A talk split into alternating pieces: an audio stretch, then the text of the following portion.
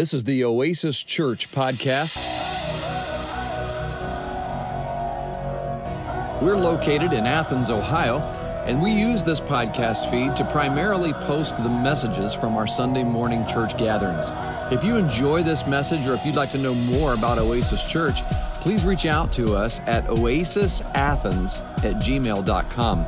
You can also find us on Twitter, Facebook, and Instagram. We look forward to hearing from you, and we hope that you enjoy this message from Oasis Church in Athens, Ohio.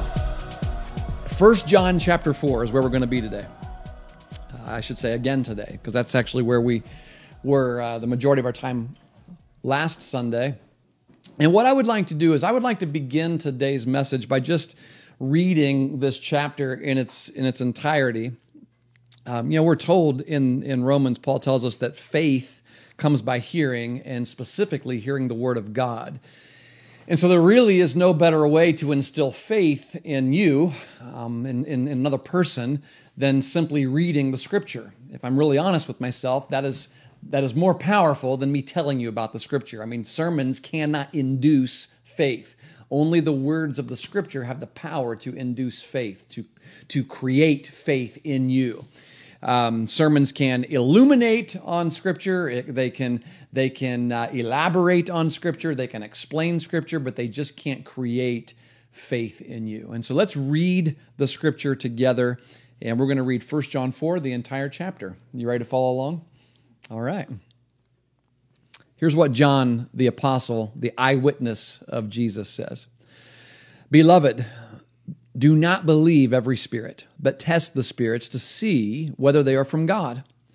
For many false prophets have gone out into the world. By this, you know the Spirit of God. Every spirit that confesses that Jesus Christ has come in the flesh is from God. And every spirit that does not confess Jesus is not from God. It's that simple. John didn't say it's that simple. I interjected that. Let's continue. This is the spirit of the Antichrist, so the one that does not confess Jesus, which you have heard was coming and now is in the world already. Uh, little children, John calls us little children. He's speaking to us as though he's like a like a grandpa, I think. You are from God and have overcome them, for he who is in you is greater than he who is in the world. They are from the world, therefore they speak from the world, and the world listens to them. We are from God. Whoever knows God listens to us. Whoever is not from God does not listen to us. By this we know the spirit of truth and the spirit of error. And now listen to this. This is where we're going to spend the majority of our time today in this next chunk here, the rest of the chapter. Beloved, let us love one another, for love is from God. And whoever loves has been born of God and knows God. Anyone who does not love does not know God, because God is love. In this, the love of God was made manifest among us, that God sent his only Son into the world so that we might live through him. In, the, in this is love, not that we have loved God, but that he loved us and sent his Son to be the propitiation for our sins. Beloved, if God so loved us, we also ought to love one another. No one has ever seen God. If we love one another, God abides in us, and his love is perfected in us. By this we know that we are abiding, that we abide in him, and he in us, because he has given us his spirit. And we have seen and testify that the Father has sent his Son to be the Savior of the world. Whoever confesses that Jesus is the Son of God God abides in him, and he in God. So we have come to know and to believe the love that God has for us. God is love, and whoever abides in love abides in God, and God abides in him. God is love. I want to emphasize that. God is love. And whoever abides in God, in love, abides in God, and God in him. By this, verse 17, by this is love is perf- by this is love perfected uh, with us so that we may have confidence for the day of judgment. Because as as he is so, so as as he is so also we are in the world. There is no fear in love but perfect love casts out fear. For fear has to do with punishment. And whoever fears fears has not been perfected in love. We love because he first loved us. If anyone says, I love God, and he hates his brother, he's a liar. For he who does not love his brother, whom he has, whom he has seen, cannot love God, whom he has not seen. And this commandment we have from him whoever loves God must also love his brother. I think it's about time to retire this. Someone's at the door.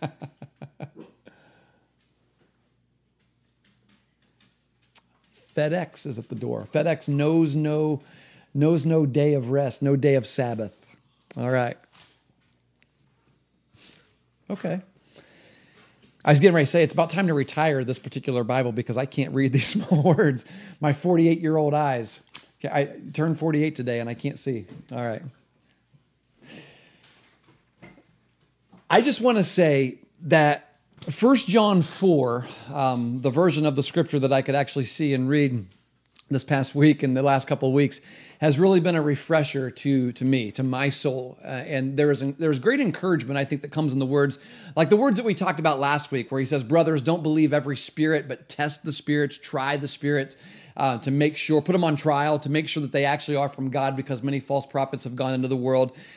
It, that's refreshing to hear Eh, to know and the reason why i say it's refreshing is this because we're that tells us that there is a truth that is not defined by us.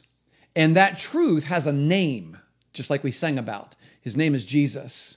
And when you think about where john starts in this book he's about to put in a little a little caveat a, sort of an ending to what he's discussed from John chapter from First John chapter 2 all the way through chapter 4, which is really the meat of what First John is about. So we're kind of concluding, we're, we're, coming to an end of the, the, the majority of what the, the main thrust of this book has been about. And I told you at the very beginning of this series, when we started about seven weeks ago, that we were going to title it Love One Another.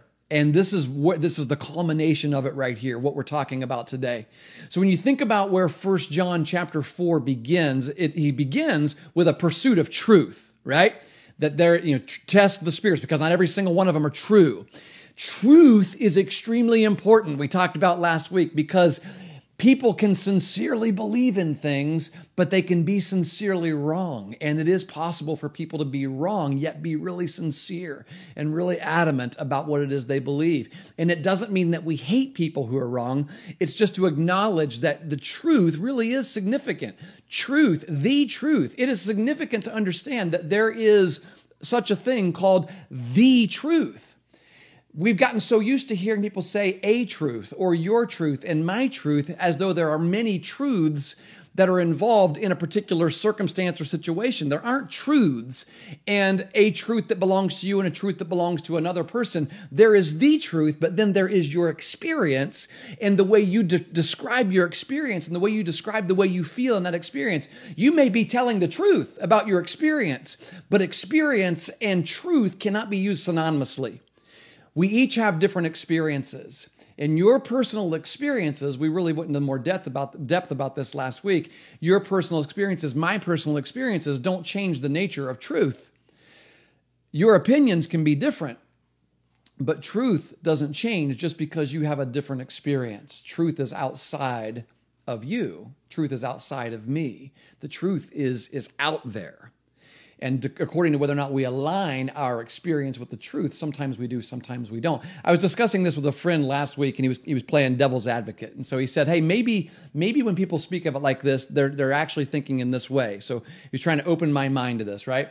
And um, he's saying maybe truth is dependent upon the nature and characteristic of the topic that's being discussed. For example, if you're fighting or arguing over a, a solution to a math problem, then there obviously isn't multiple truths to that. There is there is there is a, a true answer. But if you're talking about a particular incident involving two individuals, then wouldn't both of their perspectives of that incident differ the truth, thus creating this very idea of his truth and his truth, or his truth and your truth, or whatever. Like if there's like let's say there's an automobile accident and one person's in this car and one person's in this car and there's an accident and then someone's watching from over here and someone's watching from over here and the police get reports of everyone. The police might say, "Hey, you give me your I mean, you know, if we're speaking like Oprah, give me your truth, right? You give me your truth, you give me your truth." And and they all tell their story and they may not all be exactly the same and that's what this guy was saying. Maybe that's what they mean. But, but, but here's the problem, and this was my response you can't use perspectives and truth synonymously. Because although you might get four different perspectives on the event that took place, there is still one exact truth of what actually took place. And that truth may not have been seen by this person over here. It may not have been experienced fully by this person over here, but they may have been very convicted in their, in their telling of the story. And what they were telling is their perspective. Your perspective is literally an opinion, it's a viewpoint of the truth, it's an experience. The truth is in there somewhere, but it's never fully defined by your perspective. Truth is never fully defined by your experience. And we need to understand that. And as, as, as, Christians, it's important for us to understand that. I trust and desire that everything I believe about God, about the, the gospel, the Bible, and the teachings of Christianity are true. I want everything that I believe and everything that I speak to be true and not false. And I want my perspective to be right uh, uh, exactly the way God intends for us to receive His Word, uh, and all of the theology that I believe, and all the doctrine that I believe, that I speak, I want it to be true, right? And I believe that it is. I believe, but but it would be utterly egocentric for me to claim that I hold a corner on truth when I come into disagreement with someone who's obviously much smarter than I am about these things. And I think the best way for us to, to be more and more certain that you are putting faith in the truth, the best way for you to be certain about that is for you to look outside of yourself for, for truth. We can't create truth. I think a lot of times, in, you know, even in the church in Christianity, we hold on to things that we believe are true theologically, doctrinally, that are really our experiences that we had growing up. Maybe there are traditions that we held growing up.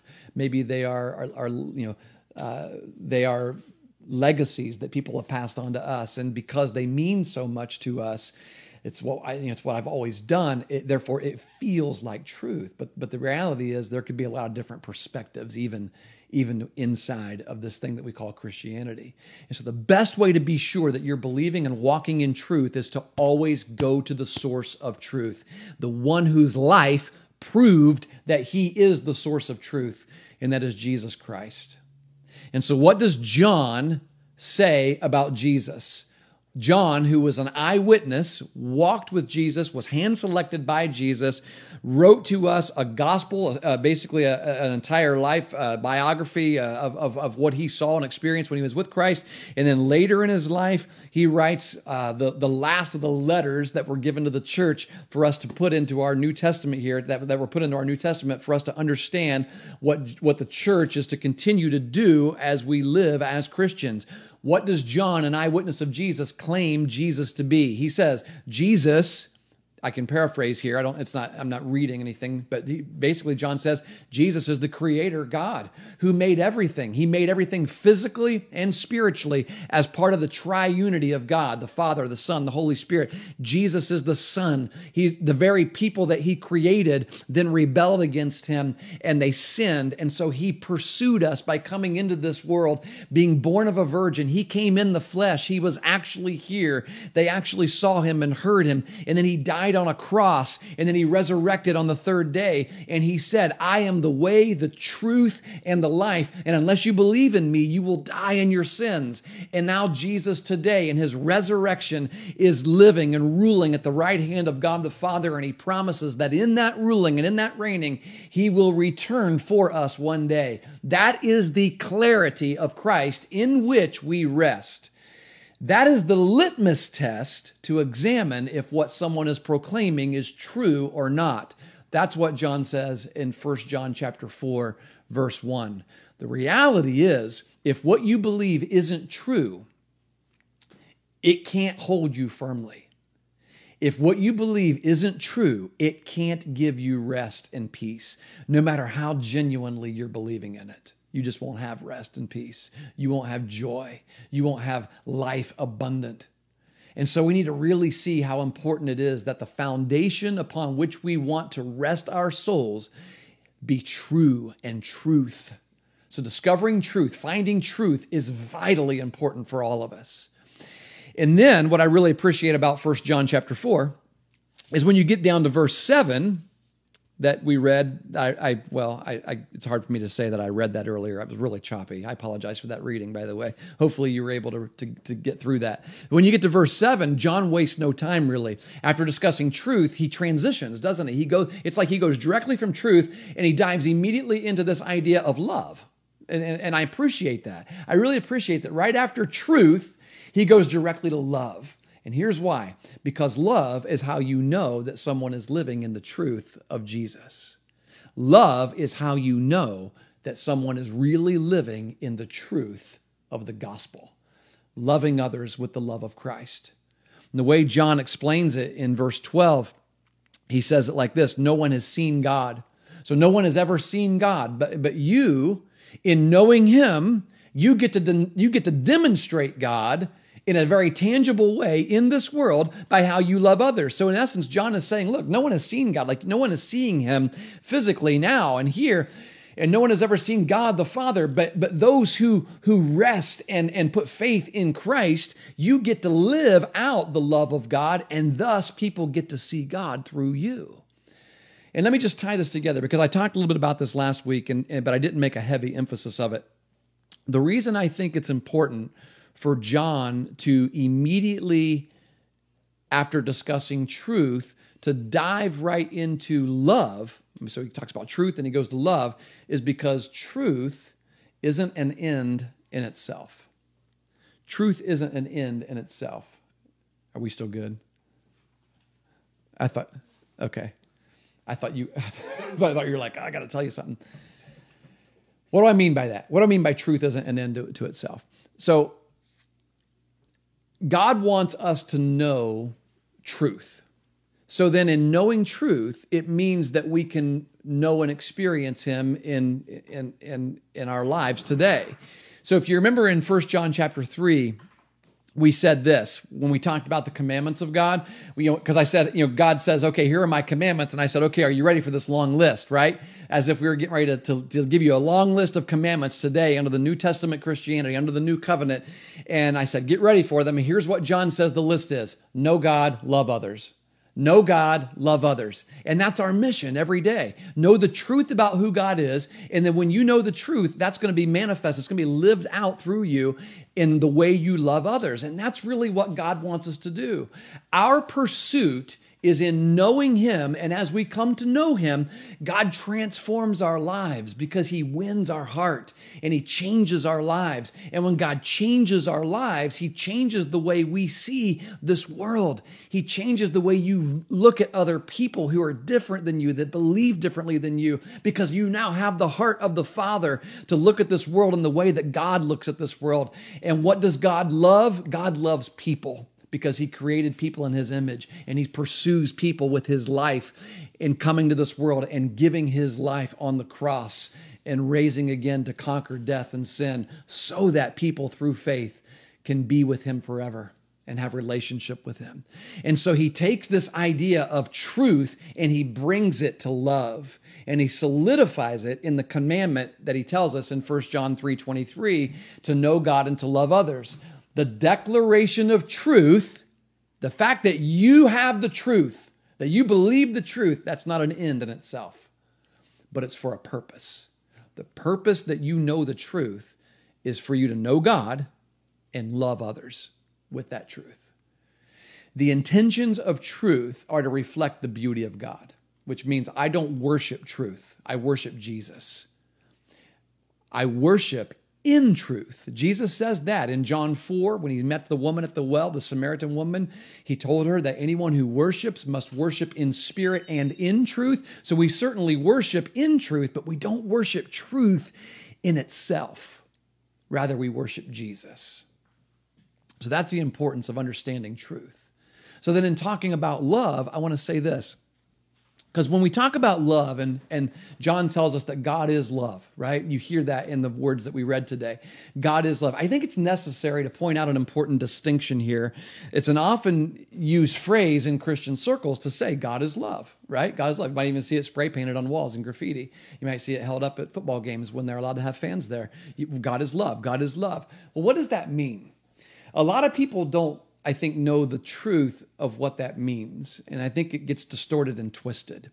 Because in our culture today, we often read the phrase, God is love, and we make the mistake of switching those words. We actually reverse those words, and in doing so, we cause a reversal of their roles. And we assume this phrase, love is God. Love is God. And a lot of people will look at that phrase, love is God, and they hear me say that and they're like, well, what's the big deal? What's, I mean, what's the danger in that? There is danger in that.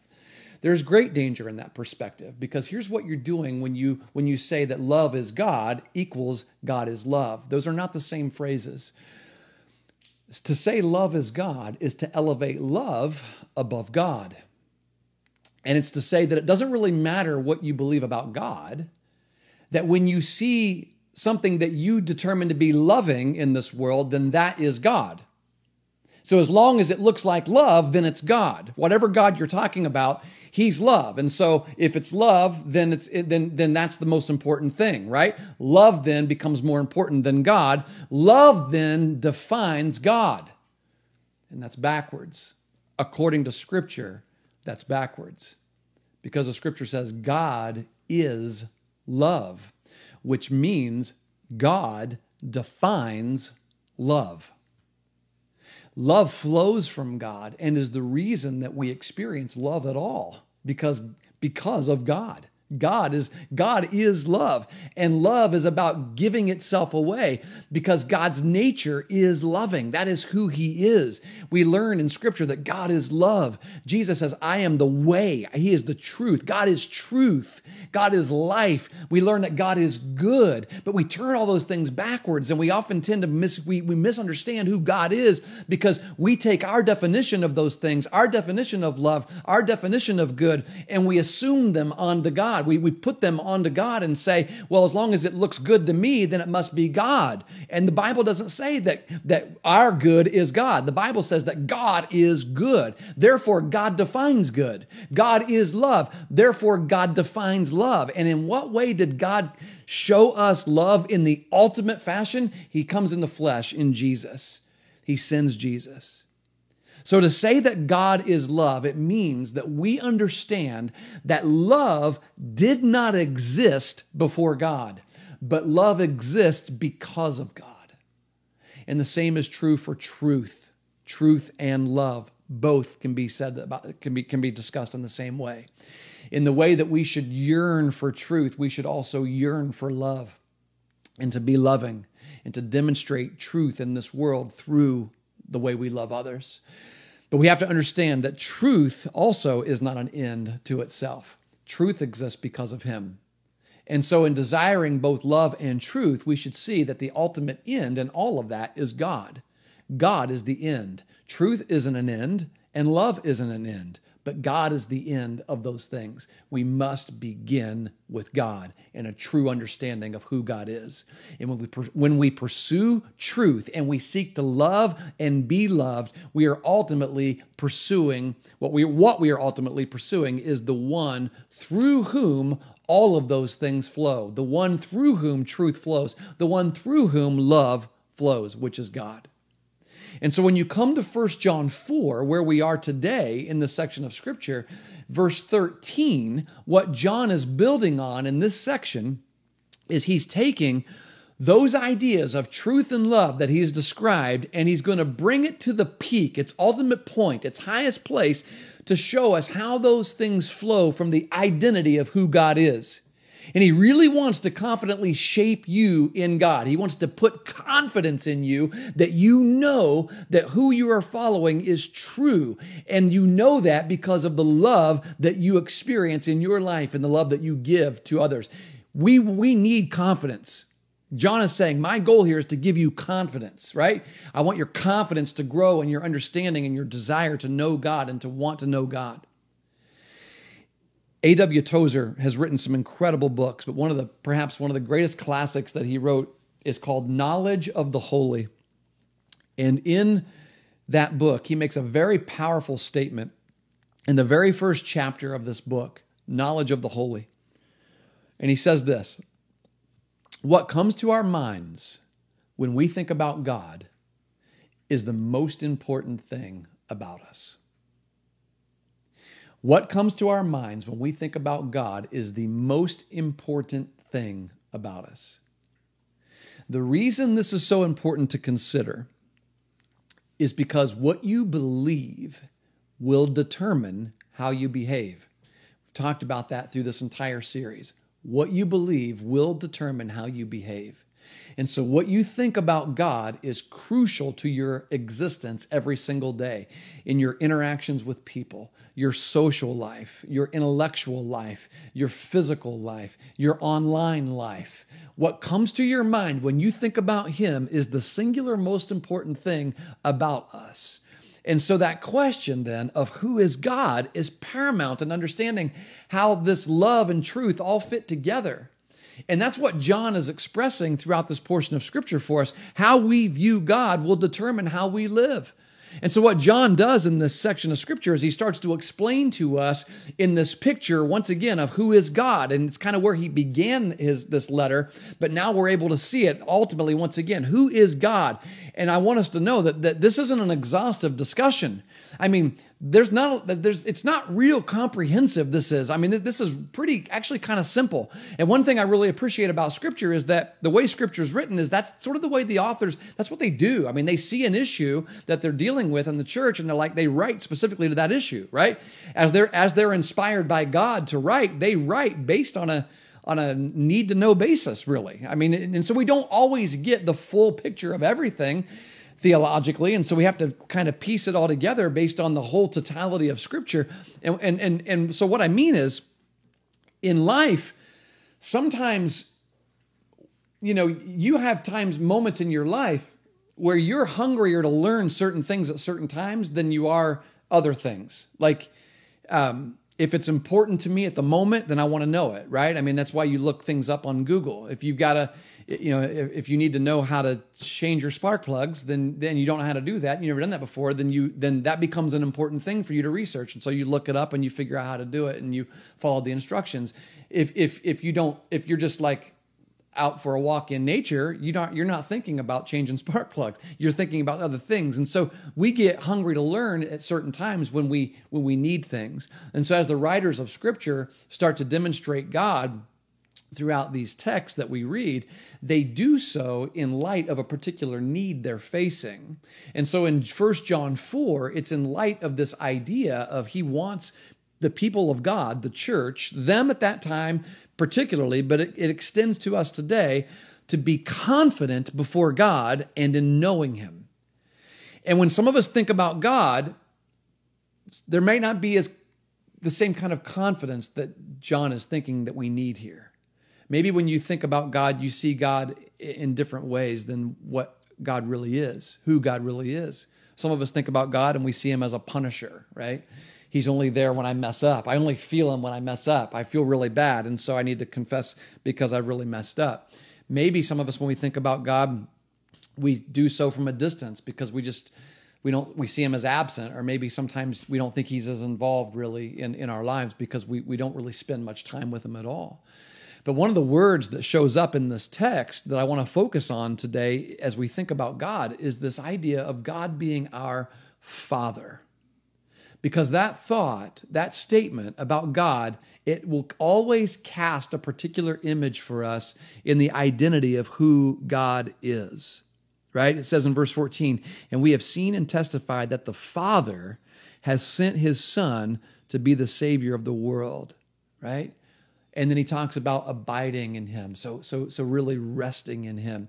And so this identity of god as father is something that is that is that is really really strong in scripture. Paul makes a really strong statement about god that i think is is is, is a really good summary of, of this section that we're looking at in 1 john 4 when paul says in romans 8 15 for we did not receive the spirit of slavery to fall back into fear but you have received the spirit of adoption as sons and daughters, that spirit is the one that we cry out. From that spirit, we cry out from the depths of our heart, Abba, he says, Father.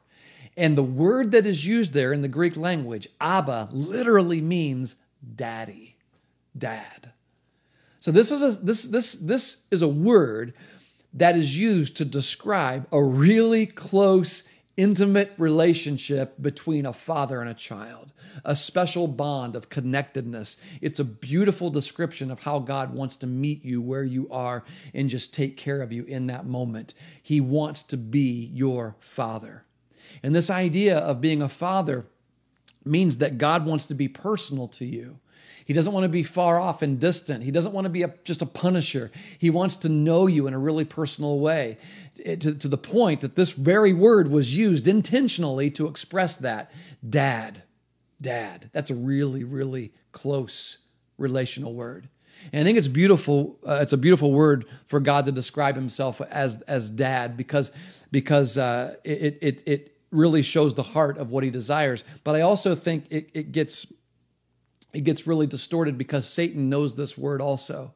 He knows that this word is used. And I think what he wants to do is he wants to crush the idea of what a father is by having you compare earthly fathers to, to our heavenly father and say, well, if that's what God is like, then I'm not sure I want that for those of you that may have not had good earthly father experiences. Because when some of you think about that word father, I understand you may have fatherly wor- uh, wounds some of you maybe you know there this this generation of young adults today has some some people have even coined the phrase um, as this generation being like a fatherless generation that, that many have had dads that were either absent or maybe uninvolved even though they may have lived in your home or maybe they were cowardly and didn't want to lead. Um, or maybe they led so strongly that you didn't really see love through it Maybe when some of you think of this word father, rather than run toward the word father, it pushes you further away. And that's the way Satan will use this word if I as I'm speaking it today to those of you who have had those bad experiences. But I'm asking you to hold on here for a second. Even though those negative emotions may be stirred up, maybe you're completely without a dad. Or maybe as a father, maybe you are a father, maybe you feel like you failed. And so it's like, oh man, you know, you're feeling it personally about yourself. But here's the truth Here's the this is the truth. There is a truth that's outside of your experience. Okay? There is a truth about what a father is intended to be that is outside, it exists outside of your experience. Your perspective and your experience is true for you, but there is a truth about what God desires a father to look like. And here's the truth regardless of what you've experienced from an earthly father or as a father yourself, good or bad, we all have the example of what true love is. We all do. And that example comes from our Heavenly Father. He is the picture of how a father should live and how a father should love his children unconditionally. So maybe the issue for you, uh, for maybe for the issue for most of you is is that is not that you've been a rotten son or daughter, or that you you know that you want to learn to love your father. Um, maybe the issue is is is is is that you've had a, a, a, good relationship and that's fantastic. But even in your good relationship there is still a truth that exists outside of your experience. There is still truth of who what what what what God the Father looks like. And that's what we need to see here and understand that that's who God is. God is a good father which means God never fails. He never fails you as a father. When it comes to be a parent whether you're a mother or a father look we know this. We fail right? We know we do and, and in this section of scripture, We're all called upon to love people. But as we go out to love people, we're inevitably going to fail at this. At some point, we're going to fail. At some point, we always fall short. But we have this beautiful position of then directing people's attention away from our failure to the love of the Father who never fails. Because God is good, God is true, God is holy, which means He is other, which means He's completely different than me. He's completely different from us because we fail.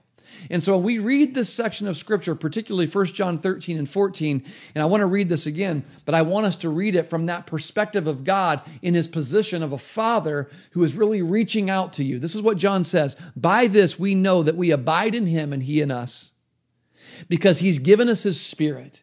We have seen and testified that the Father has sent the Son to be the Savior of the world. The Father sent the Son to be the Savior of the world. And whoever confesses that Jesus is the Son of God God abides in him, and he in God.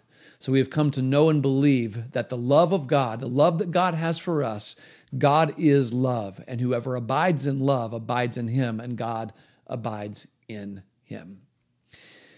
So remember, John started this section with the idea of being confident in who God is and in who you are in him, in the truth. We see it again in verse 17. He's going to bring this up. He's going to again talk about your confidence before God, being confident before God that this father is pursuing you. He has pursued you. He started out this whole line of thinking back in chapter 2, verse 28, where he says, Little children, abide in him, so that when he appears, we may have confidence and not shrink back in shame at his coming.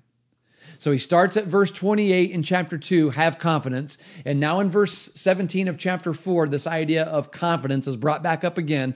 And in between all of this, between those two chapters, we see that he communicates to us in a way of ha- that the way of having confidence before God. And he says it right at the beginning of chapter three, where he says, See what kind of love the Father has given to us that we should be called the children of God. So, what kind of love the Father has given to us, see it. That's where your confidence comes from. Confidence comes through wrapping ourselves in the love that He has demonstrated for us. This idea of God as Father is attached to that demonstration. So when we come back to verse 13 and 14, he's explaining to us again in, in chapter 4 this identity of God this how important it is to understand the identity of God, the truth of who God is. This idea of bringing his spirit and this idea of being a father, sending a son to rescue you, not abandoning you, but rescuing you so that you can put your trust and your faith in him and then doing so he abides with you and you abide in him. You live in him. So if I just break down this whole section of scripture for us, if we just look at it, I think he's saying this the Spirit abiding with us, right? He's talking about the Holy Spirit. So the third member of the, the triune God, God the Father sent God the Son. And now as we put our faith in him, God the Holy Spirit lives in you. He works in you in your favor for your benefit, that you would walk confidently before God by seeing that he has pursued you. So his Spirit is making him known in your life. And then he says, We have seen and testified that the Father has sent the Son to be the Savior of the world. And I love this phrase. We have seen and testified that the Father sent the Son. You think the way First John began in chapter 1, he said, From the beginning, which he has seen, which he has heard, he's declaring this to you. From the very beginning, I've seen this. John said, I've seen him. I, I, I was there from the beginning, and I'm declaring to you that this is true. He uses this apostolic story of him just telling the story himself like he's a grandpa, you know, in his 90s as he's telling this story, as he's writing this letter to us. And he starts on the basis of having been an eyewitness of Jesus and what Jesus did in this world. And he walked with Jesus and he heard from Jesus and he touched Jesus. And, and that's how he begins First John 1. And then in chapter 4, he, he sort of evens the playing field for us. He says, That was what I experienced when Jesus was here in person. But rather than, than pretending to be some super elite person in Christ because I walked with him while he was living you know, here on earth, he now takes this word we and he invites you and I to participate in the same exact way. And how do we get to participate with Jesus in the same way that John did? Yeah, we don't see him and touch him and hear from him directly as a person, but in the same way, by his Spirit, you now abide in him and you live in him. So, what John is saying is, we have all experienced this in him. We have all we have seen what God has done by Jesus on the cross in a very personal way. This isn't something that John is saying is distant from us, that John is saying, you know, as someone who is different, you know, he, you know, he's saying it right with us. He's saying, look, you're with me in this because of his spirit. That whatever John possesses in his relationship with God, it can also be true with all of those who follow after John and Jesus. It can be true of us today, in this year, in this time. And so in verse 15, he says, Whoever confesses that Jesus is the Son of God, God abides in him and he in God, so that we have come to know him, to believe the love that God has for us. God is love, and whoever abides in love abides in God, and God abides in him. So John is saying, Look, we've come to know him. We've come to know him, not just intellectual knowledge, but in a very personal way. You've come to know him. And the way that this happens is that is the confession of the purification of your soul, right? You are you have come to him and confessed your sins to him, and he is faithful and just and he forgives you, and now he lives in you and you in him. And out of anything and everything that I could belong to in this world, as a as a being that looks for my identity in, in worship. You could worship a lot of things. As a being that tries to find, you know, tries to find my worth and value in this world and a lot of different things, to place your identity in Jesus is the only lasting, firm foundation in which you can place your identity because the Father has extended his love by sending Christ to rescue you. And so he's saying this um, this beauty of abiding in in in him has to do with this. And this is this is sort of where i'm going to close here today in in saying this. I love the fact that throughout the scripture we see this word abide. Jesus talks about abiding in him. And john now uses this word abiding in him. And god abides in you. God lives in you. The beauty of abiding has to do with the shaping of your heart that's that's kind of the way I love the word abide. It's it's a perfect word for this thought because really it just means this that this is where you're going to settle in for a while. That's what abiding means. You found a home. You're going to camp there. You're going to live there. You're going to plant roots there. You're saying, This is who I'm going to be. I mean, when you live somewhere, right, that place that you live in kind of starts to shape you, doesn't it? I mean, it, a lot of country songs are written about the place where they grew up, the place where they live, right? Their hometown and how it shapes them. That's what abiding does. So abide in Him, and what happens to you? It's the shaping of your heart, is what happens to you. The transformation of your life, the demonstration of God's love as you know Him, that you may be confident in Him because of His love for you. He says, By this, we know that his love is perfected in us. That's another really cool word. His love is perfected in us. This is verse 17, I believe, so that we may have confidence for the day of judgment, because as he is, so also are we in this world. That word com- perfected means completed. You're completed in his love. As you abide, as you sit with him, as you know him, as you see the love that's been demonstrated before you, this love is perfected in your life. You, you, are, you are growing more and more to be like Jesus and you can have confidence in that. And that's that's the word that that I want to just really stick with you today. The word confidence, confidence. I mean, you know, when we talk about confidence in the world today, many use it to talk about worldly pursuits, right? I mean, um, and people will tell you that confidence is something that comes from within that it comes, you know, and you will gain more confidence as you have more experience and as you're more prepared, you know, more life experience or more experience if you're playing a game or, you know, playing an instrument or whatever it is, you you'll be more prepared and therefore you'll be more confident. And that is true when we're talking about worldly pursuits. But what is John talking about when he says that he wants you to be confident? Where does your confidence come from? Does it come from within?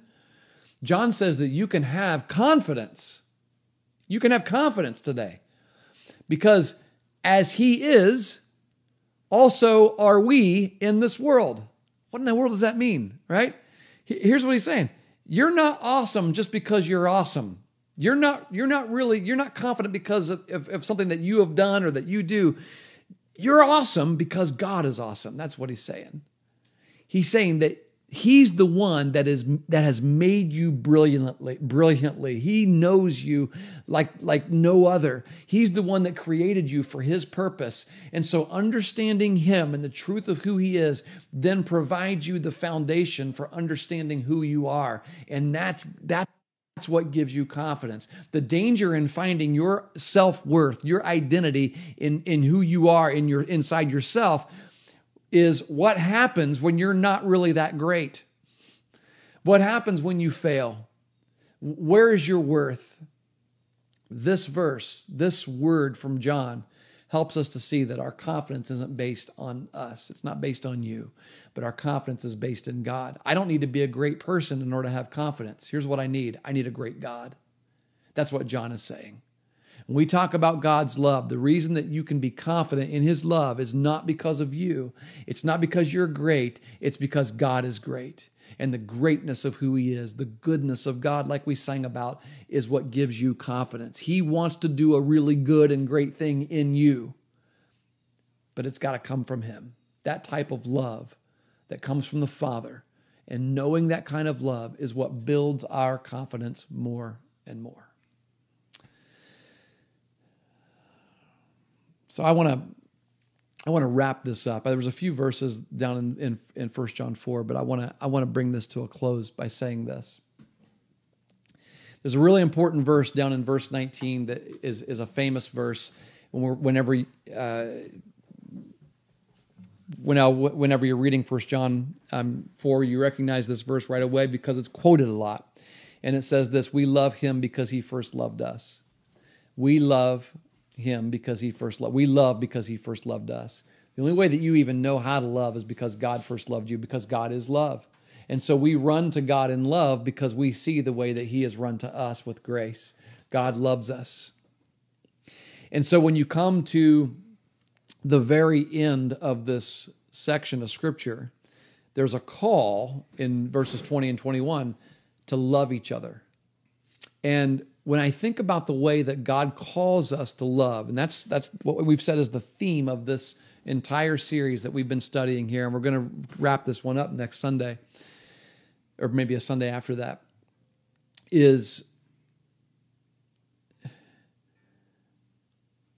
the only way that we're going to be able to love the way God calls us to love, the only way that we're capable of loving the way God calls us to love, is by resting ourselves in the love of God that He has pursued us with, because that is what gives us the strength to move forward.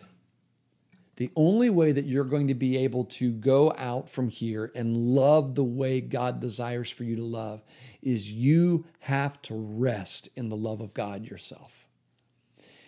At the end of sermons, sometimes it's a good idea to have a call to action, right? To I grew up in a church that always had an invitation, and it was a it was basically an invitation for people to give their lives to Christ, and um, and there would be a song, and then people someone people might come forward and say, "I want to give my life to Christ," or "I need I got something I need to to recommit to Him."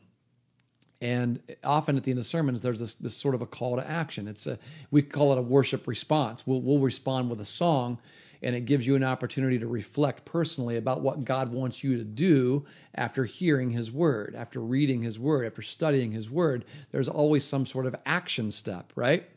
And so here's the action step for today, right? I, I, I sometimes I'll give you a, a helpful action step. Here's something that you can do, but here's the action step that's related to what we've studied and looked at today. I don't know that this section of Scripture really needs an action step. But rather, I think what it might need is this just for us to rest, rest in God. Because that's what John is saying abide, abide. How can I be confident to do what God calls me to do unless I rest in Him, unless I truly abide in Him? How can I be confident to do anything for God unless I am aware of His love for me? And if you're not aware of His love for you, then you need to pause for a moment, right? Pause and invite His presence into your life. Allow Him to fill your soul and that hunger that you have for truth and love. because neither one of those things are an end to themselves. You need to recognize that the whole reason for pursuing truth and the whole reason for pursuing love is that you would see God Himself because He is both of those things. And so when you think from chapter 2, all the way back from chapter 2, 28, he wants us to have confidence to the end of this chapter 4 that we looked at today. What John wants you to know and what he wants you to take away from this is confidence. He wants you to be confident, a confidence that has everything to do with nothing inside of you, but with the identity of God and our understanding of who God is and resting in the security of God. Because Paul says, as he says, For you did not receive a spirit of slavery, but you have received a spirit as sons and daughters. For you did not receive a spirit of slavery to fall back into fear, but you received the spirit of adoption as sons, by whom we cry, Abba, Father, Daddy. Let's pray and then let's respond to God's word today. God, um, we thank you for your word. We thank you for sustaining us today. Um,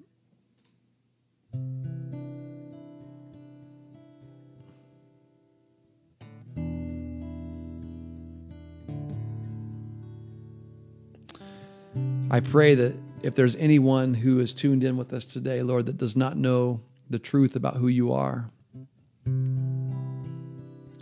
I pray that that truth would sink in today, that you would meet them very personally in a very real way and that they would know the truth of who you are because they would experience your love, maybe perhaps for the first time as we have, have been together in, in worship, as we've been together here online, as we continue to sing here, as we respond. Maybe there will be something in this next song that we sing that really reaches out and draws them close to you to see that you are pursuing them in love. And the purpose for that is that they might go out and share it with others.